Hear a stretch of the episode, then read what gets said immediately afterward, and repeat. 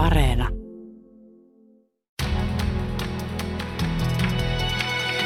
Kuuntelijaklubi. Yhdysvaltojen presidentinvaalit ovat aivan nurkan takana ja tuntuu kuin koko maailma, myös me täällä Suomessa, pidättäisimme henkeämme. Tunteet ja tilastot osoittavat, että Yhdysvallat on jakaantuneempi kuin koskaan.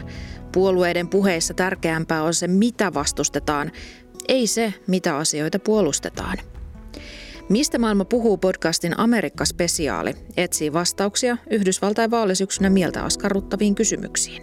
Mun lempiteoria tästä aiheesta on yhdeltä Ezra Kleinilta, joka on tällainen tutkija, toimittaja ja kirjoittanut aiheesta kirjankin Why We Are Polarized. Suosittelen kaikille muuten. Eli miksi olemme uh, niin jakautuneita? Niin, miksi olemme niin jakautuneita. Ja siis tämä Klein esittää tässä taas sen teorian, johon mä jotenkin heti, heti eh, hullaannuin, kun mä rupesin miettimään sitä myös suomalaisesta näkökulmasta, niin tällaisesta mega-identiteeteistä, jossa NS... Kuulostaa hyvin amerikkalaiselta. Mega. Joo, kuulostaa tosi. Kaiken pitää olla täällä iso myös identiteetin. Mutta mitä tässä käytännössä tarkoitetaan on se, että, että ihmisten identiteetit hän koostuu erinäisistä pienistä osista. Että mä esimerkiksi olen, uh, mä olen valkoinen, kohta kolmekymppinen nainen, joka on harrastanut pesäpalloa ja Espoosta kotoisin. Ja nämä kaikki on mun identiteetin osasia. Mutta nyt sitten tavallaan on tilante- nyt on päästy tavallaan tilanteeseen, jossa se puoluekanta toimii jotenkin sellaisena kattona tosi monelle asialle, että, sun, että jos sä oot vaikka demokraatti, niin sä todennäköisesti myös, uh, tai että susta oletetaan myös, että sä vastustat uh, niin kun aseenkanto, laajoja aseenkanto-oikeuksia jossain määrin, että sä todennäköisesti myös asut aika kaupunkimaisesti, että sä vastustat, uh, tai siis että sä puolustat oikeutta aborttiin ja kaikki tällaisia osasia, ja että ne on niin tiiviisti yhdessä, että sun täytyy tavallaan ostaa se koko laatikko kerralla.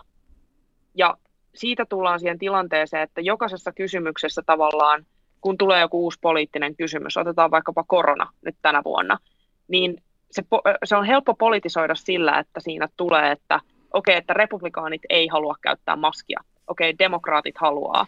Ja mm. nyt sulla on taas yksi juttu, jossa on taas jaettu kansa.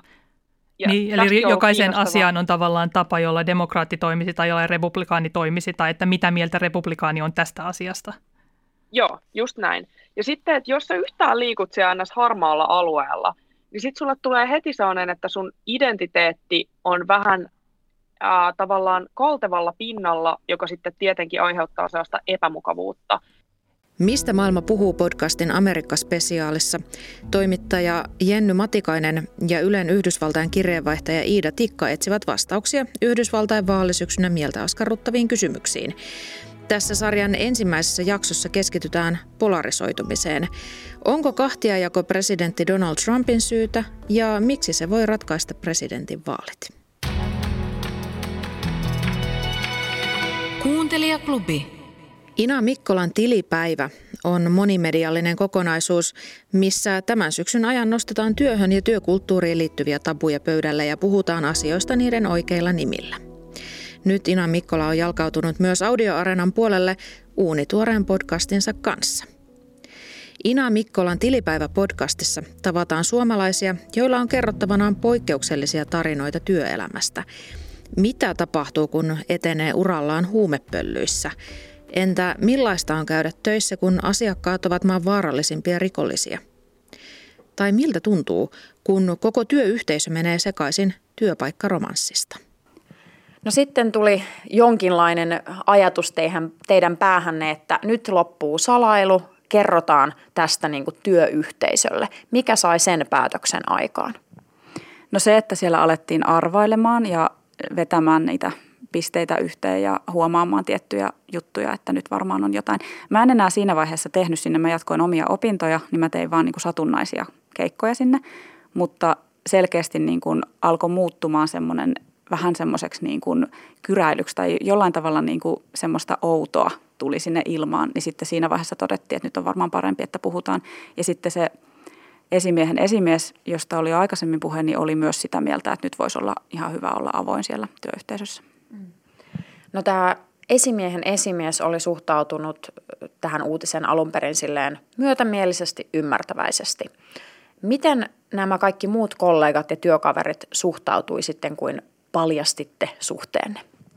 No se olikin mielenkiintoista, koska he suhtautuivat todella jotenkin järkyttyneesti ja pettyneesti, surullisesti. Siellä oli niin tunteita laidasta laitaan. Muutama pitkään työelämässä ollut henkilö oli tosi neutraalia, jopa ihan ymmärtäväinen ja sillä tavalla, että eihän tästä elämästä ikinä tiedä ja onnea teille.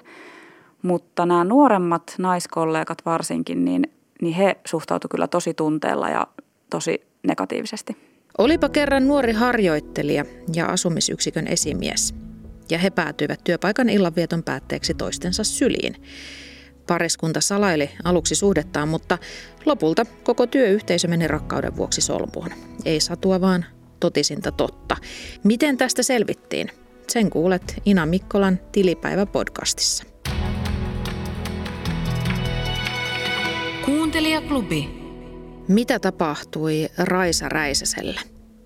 Tämä kysymys on vaivannut rikostoimittaja Marko Niemeä jo 21 vuotta. Niemi on uppoutunut useiden kuukausien ajaksi täyspäiväisesti murhana tutkittavaan Raisan katoamiseen ja pyrkii löytämään vastauksen tähän mystiseen arvoitukseen podcastissaan Viimeinen johtolanka. Raisa oli maajoukkuetason koripalloilija, joka opiskeli urheilulukiossa. Koska seurustelin itse tuohon aikaan tamperelaisen entisen koripalloilijatytön kanssa, niin tapaus tuli väistämättä jo heti tuoreeltaan ihon alle ihan eri tavalla kuin muut raportoimamme rikokset. Mietin, että tämä olisi voinut sattua myös jollekin läheiselleni.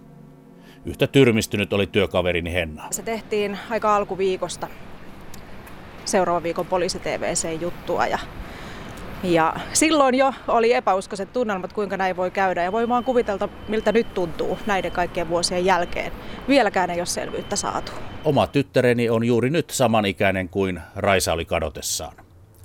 En halua miettiä sellaista vaihtoehtoa, miltä tuntuisi menettää oma lapsi, mutta tytärtäni ajatellessani minun on helppo kuvitella, millaisen kaauksen 16-vuotiaan lapsen katoaminen vanhemmissa ja läheisissä aiheuttaa. Kävelemme Hennan kanssa silloisen Casablanca-ravintolan eteen samaa reittiä kuin Raisa tiettävästi viimeisenä iltanaan. Casablancan paikalla on ollut jo pitkään ravintola Brix. Kyllä sen joka vuosi muisti, kun valoviikon valot läväytettiin päälle, että näistä valoista Raisa katosi aikoinaan. Nyt valoviikkokuviot on muuttunut niistä vuosista ja melkein pidän sitä hyvänä asiana, koska niistä tuli niin, niin vahvasti Raisan tarina mieleen. Olemme nyt tässä ravintola edessä, missä Raisa vietti siihen asti hauskaa iltaa. Tästä hän sitten ystävänsä kanssa siirtyi Sokoksen puolelle. Tämä on siis viimeinen paikka, jossa Raisa on varmuudella nähty. Ystävä joutuu jättämään Raisan hetkeksi yksin, koska Raisa ei mahtunutkaan kyytiin, joka oli matkalla huittisten seurahuoneille. Ystävä antoi Raisalle 20 markan setelin ja varmisti, että Raisan puhelimessa riittää virtaa. Tämän jälkeen kaikki Raisaan liittyvä on spekulaatiota ja luotettavia sekä vähemmän luotettavia havaintoja Raisan näköisestä tytöstä. Tämä on hyvä muistaa. Viimeinen johtolanka on rikostoimittaja Marko Niemen toimittama podcast. Podcastin ensimmäisellä tuotantokaudella hän paneutuu 21 vuotta sitten kadonneen vain 16-vuotiaan Raisa Raisasen tapaukseen. Viimeinen johtolanka podcastin ensimmäisessä jaksossa käydään läpi katoamisillan tapahtumat mahdollisimman tarkkaan. Äänessä on muun muassa Raisen kanssa viimeistä iltaa viettänyt luokkakaveri. Viimeinen johtolanka podcastin ensimmäinen kausi löytyy nyt kokonaan Yle Areenasta. Kuuntelijaklubi.